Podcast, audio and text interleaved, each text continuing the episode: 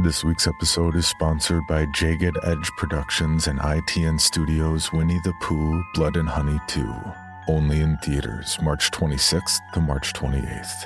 The suspenseful and thrilling sequel to last year's immense hit Winnie the Pooh Blood and Honey amplifies the gore factor with 10 times the number of kills to put fans both new and old at the edge of their seats.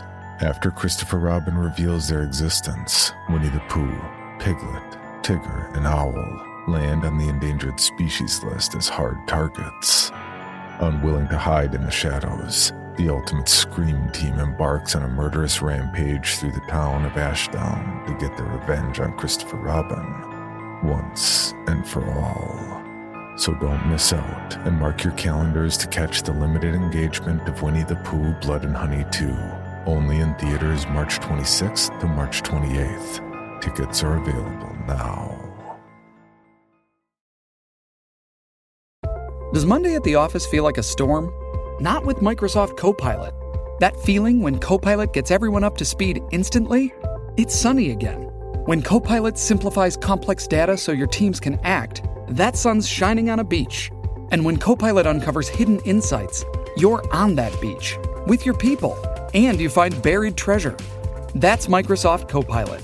Learn more at Microsoft.com/slash AI for all.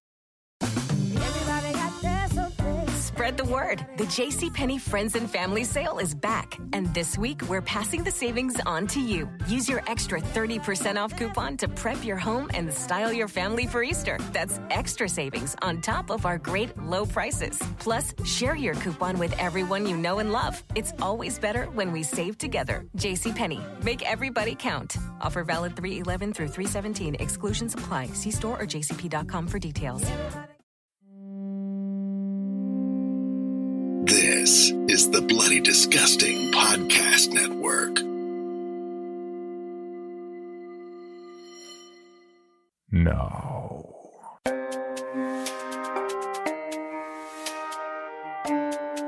This is Creepy, a podcast dedicated to sharing the most famous, chilling, and disturbing creepypastas and urban legends in the world.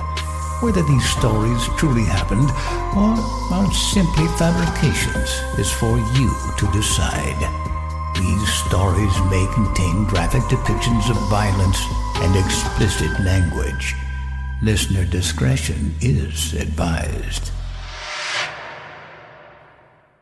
Creepy presents Always the Bridesmaid. Written by Kyle Harrison and narrated by Heather Thomas. It was the day of my fitting. I got the text around 3:30 that afternoon from my maid of honor, Gail, telling me that she couldn't make it. Then my mother was next to cancel. That only left Jenna.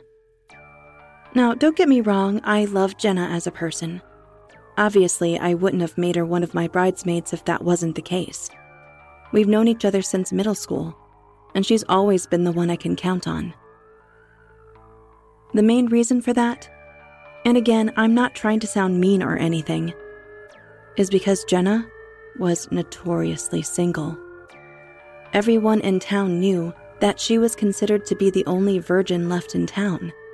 And that wasn't because she was bad looking or anything. From what I understood of the few guys who once had interest in her, Jenna was a bit obsessive, and that made them decide to find different interests. I've actually talked to her about her overeager behavior in the past, and how oftentimes guys found that intimidating. But Jenna is also the type that she doesn't always listen to reason.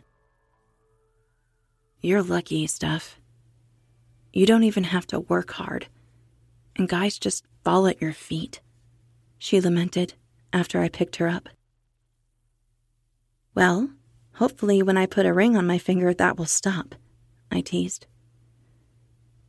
You know, I think I may be able to turn things around with Adrian. I told him I could change. You think I can, right? She asked. I reassured her that was possible, even if I wasn't too sure in her case if she knew just what she needed to change. I would do anything to be able to get married. I'm committed, she said as we arrived at the bridal store. That's a good attitude to have, I told her, as I shot a text to my fiance that we were there. What made Jonathan be, you know, the one? she asked as we stepped inside. I gave my appointment card to the receptionist as Jenna looked about at all the dresses, and I tried to explain it to her. To be fair, we've been dating off and on for almost four years now. I think it would be silly to not get married at this point, I told her. You know, he once told me that I was cute, Jenna said, in the sort of tone that implied I was supposed to be jealous. But I trusted John. I knew he would never step out on me. So I just smiled and told her that was sweet of him to say. Then we walked toward the back of the room where they had my dress ready for me. This was the first time I had seen it since the initial order. Now, seeing all the fixings and edits done to make it my perfect dream gown, it just took my breath away. I had chosen a simple yet elegant satin mermaid gown with lace down the sides and tulle skirt, bringing together a formal and beautiful dress that spoke to me more than any other had. It's perfect, I said, as the tailor started checking my measurements one last time. Jenna wasn't paying attention. I had wanted this moment to be special, with my best friend or mom here to cry with me and instead I was stuck with someone that had baggage. Jenna, what do you think? I asked. Hmm? Oh. It's. Yeah. She was glancing at her phone constantly as I started to try on the dress. You seem preoccupied. Is everything all right? I asked as I slipped off even my unmentionables to make sure it fit. It's nothing, she said sharply. Of course, that told me immediately that it wasn't. Jenna, what happened? I asked. It's just. It's Adrian. That bastard stood me up. He said that he got another date and that. Get this. We aren't compatible with each other. she laughed. Oh, well, I guess it's better to find out now rather than later. Honestly, I felt bad for being selfish. After all, I had felt the sting of rejection back in the day, too. I gave up everything for him, Stephanie. I was so sure he would be the one, she cried as she tossed the phone down. I could tell she was about to go into hysteria. Calm down, I insisted. Shut up! You don't tell me to calm down. You don't have any idea what the hell this is like. What the hell is wrong with me? She screamed, her mascara running down her face. You're right, I'm sorry. I just hate to see you cry. Let's go get some drinks after this or something, okay? I consoled. Jenna nodded and calmed down a little, apologizing half heartedly for her behavior. About an hour later, we were at a sports bar on 13th Street, and she was on her ninth or tenth shot of bourbon as I texted my fiance and explained why I would be running late. As much as I hated to skip out on him, and as odd as Jenna's behavior was, I knew I needed to be there for her when no one else was. You've got it so perfect, Steph. Why can't I be like you? Why can't I ever find a man? She slurred as she downed another drink. My life isn't all sunshine and unicorns. Besides, I don't think the world could handle another me. I joked. I had done my best to be there for her, but I also knew I couldn't stay forever.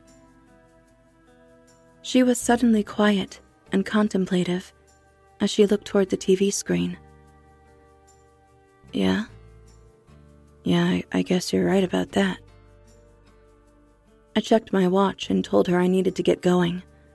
Jenna absent mindedly waved me goodbye as I grabbed my purse and added, Let me call you an Uber.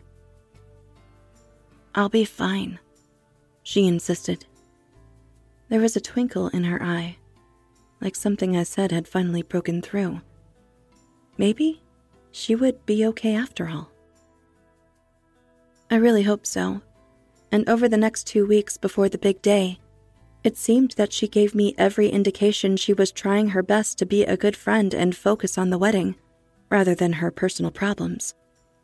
In fact, she became so dependable that I even considered making her a backup as the maid of honor. But that was only because Gail was having so many issues with school lately. Then the decision was made for me, a few days before the wedding, when Gail texted and told me that she was sick. I tried to call her, but she claimed she had lost her voice. That just felt like a knife twisting in my chest. I sent back a heated text telling her how unreliable she was and that after this, we would no longer be as close as we once were. Then I shot a text to Jenna, asking her if she wanted to step up to the plate. Of course, girl, I've always got your back, was her instant reply. I kind of regretted it later, when Gail told me that she wished I would be more patient with her. But this was supposed to be my happily ever after. Sacrifices needed to be made. You've worked hard for what you have your money, your assets, your 401k, and home. Isn't it all worth protecting? Nearly one in four consumers have been a victim of identity theft. Lifelock Ultimate Plus helps protect your finances with up to $3 million in reimbursement. LifeLock alerts you to identity threats you might miss, and if your identity is stolen, your dedicated U.S.-based restoration specialist will work to fix it. Let LifeLock help protect what you've worked so hard for. Save 25% off your first year on LifeLock Ultimate Plus at lifeLock.com/slash-aware. Terms apply. The day came at last, and Jenna shot me a text to come to the church early, so she could help me get my makeup on. This early? I texted back. The ceremony was a whole five hours from now. You want to look your best, right? I couldn't argue with that. So I drove to the church and found her car already parked, and a sign on the front telling me to take the side entrance. I went back to my car to grab my purse, and then shot John a text before stepping into what was supposed to be the pastor's quarters. When I looked up from my phone, I found myself staring at Gail, tied and bound to a chair with a knife at her throat. Jenna was the one holding it there, and before I had a chance to retreat, she told me, Close the door, Steph. If you run, I'll kill her, she said evenly. What? What is going on here? I asked in confusion as I did as she instructed, and then passed my phone to her when she asked for it. You've always gotten what you wanted. Ever since we were kids. Spoiled Steph. Remember when she was called that, Gail? Jenna laughed. Gail's eyes were desperate and pleading. Well, it's time that someone else got what they wanted, Jenna said evenly. Don't hurt her. Tell me what you want, I insisted. Jenna laughed and gestures toward one of the other chairs in the room. Tie yourself up and make sure it's tight. No funny business, she snarled. I did the best I could, keeping my eyes on Gail and on the knife she was holding. Are you doing this because of Adrian? I whispered to her. Please. Don't even mention that cretin's name. He's old school, she said passively. I'm doing this because I deserve to be happy, Steph. And you're going to give that to me, she snapped. I I can try. What is it that you want? You still haven't told me yet, I said nervously. She was waving the knife about maniacally. I'm going to take everything from you. Or rather, you're going to give everything to me. I'm going to become you, Jenna said wildly as she gestured toward the dress. What? What do you mean? I asked. I was afraid to even ask. Allow me to demonstrate, she snarled as she took the blade and ran it against Gail's arm. I watched as my friend screamed out under her taped mouth and her skin peeled off like an apple. Then Jenna placed that layer of skin directly against her own and muttered, I am going to become you, Stephanie. When John gets here in a few hours, I'm the one he'll see coming down the aisle. I'll be wearing your dress. I'll be wearing you. She cackled madly as she used some sort of glue to make the piece of skin stick to her, and then she moved toward me with the blade. I cried softly as she teased me with it. Gail's continued crying just enough to keep me from going completely insane. I had to think of something fast. As she gently sliced against my left cheek, my phone rang. It's Jonathan. I texted him right before I got here. If I don't answer, he'll be concerned, I told her. Jenna paused in her attempted massacre of me and picked up my galaxy before responding. Don't say anything to tip him off. She opened the cell and placed it on speakerphone. Hey, Steph. Sorry to bother you. But what did you mean when you said you were there now? I didn't get your earlier messages and I just wanted to make sure everything is okay, John said. My mind raced to think of some way to send a message to him. I was talking about the church. I got here early to have some girl time with Jenna.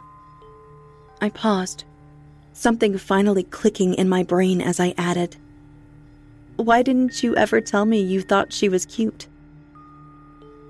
There was a short pause, and my fiance responded, Wow. She remembers that?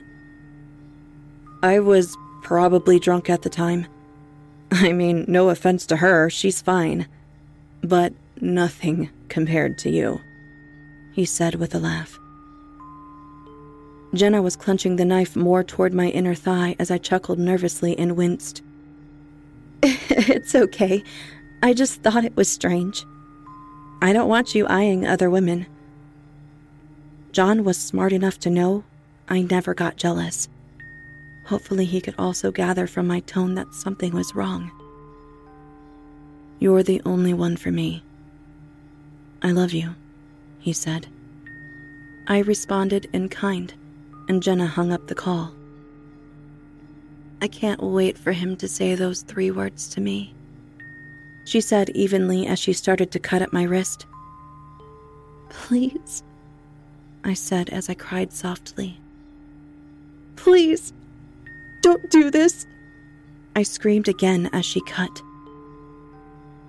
If you don't shut up, the next thing I'm taking off is your tongue, she snarled. I was shaking from the knife hitting a nerve, desperate to think of ways out of this, when suddenly a light bulb went off in my head and I muttered, Jenna, you should try on my dress. You need to make sure it fits. She paused on her cut against my stomach and looked at the mermaid gown before looking at her body. Are you saying that I'm fat? No, girl. But I mean, you want to emulate me. You need to motivate and to empower yourself first, I told her. Much to my surprise, she listened. She paused in her assault on me, put the knife down, and moved to the dress. I watched in mesmerized horror as she touched it and then tried it on. She was enjoying every single moment as she zipped it up and then looked in the mirror. Do I look gorgeous, Steph? She asked with a wicked grin. I was about to answer when the door behind me opened and Jonathan stepped in. For a long, tense moment, the two of them stared one another down. Then Jonathan leapt for the knife. Jenna did the same, but the dress weighed her down. It was over in seconds. Jonathan scooped up the blade and plunged it directly into her chest. As the knife hit a main artery, I watched as my former friend fell to the floor, clutching her wound and laughing madly to herself.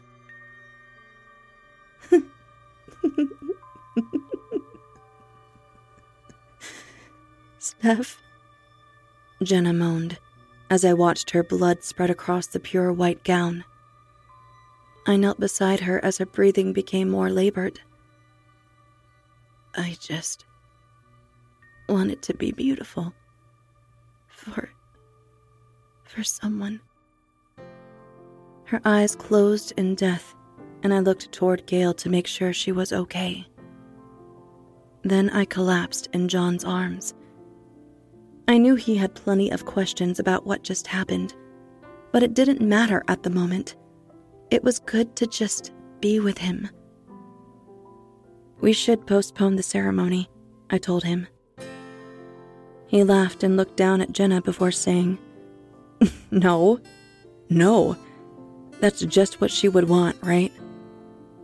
What if we just went to the justice of the peace? Forget this big to do and just go, John suggested. I liked the idea, but still didn't think it would be fair for my loved ones. But that was a problem for another day. We helped Gail up and called the police. By nightfall, when the ceremony was going to take place, I decided not to get cold feet and just showed up in some slacks and a shirt. Dress doesn't matter anyway. I'm here for you, I told him, kissing him deeply.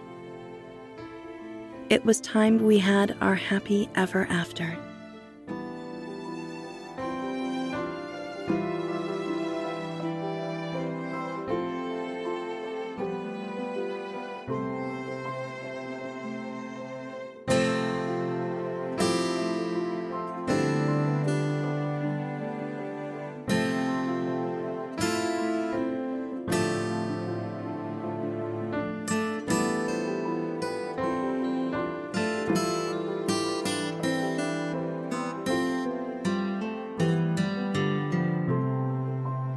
For more information, including pictures and videos of the stories told on this podcast, or to suggest stories for future episodes, please visit us at CreepyPod on Twitter, Instagram, and Facebook, or email us at creepypod at gmail.com.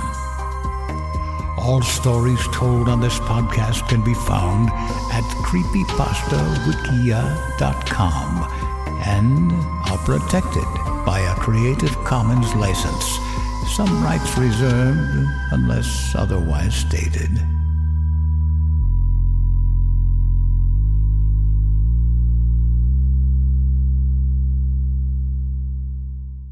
The Bloody Disgusting Podcast Network, home of horror queers, genre commentary from the LGBTQ perspective, SCP archives, The Boo Crew. Listen free wherever you stream audio and at bloodydisgusting.com slash podcasts.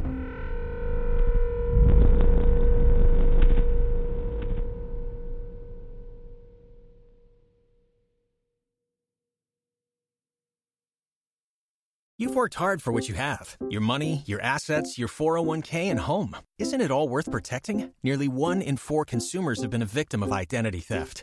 Lifelock Ultimate Plus helps protect your finances with up to $3 million in reimbursement.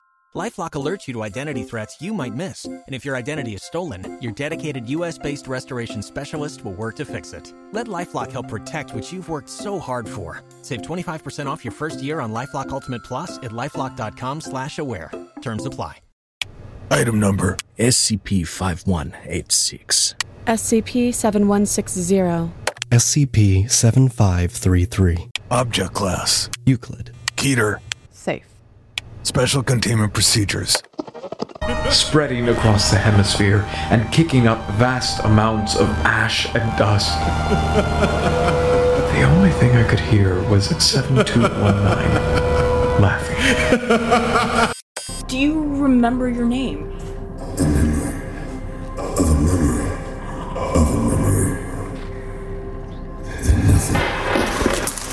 Heartland Counseling. Appointment update. I feel them again. Heartland Counseling. Appointment update. They're in my ears! Heartland Counseling. Appointment update. Nobody understands! SCP Archives is a weekly fiction podcast. Each episode, we dive into the strange, the unknown, and the. Find us on Apple Podcasts, Spotify, or at scparchives.com.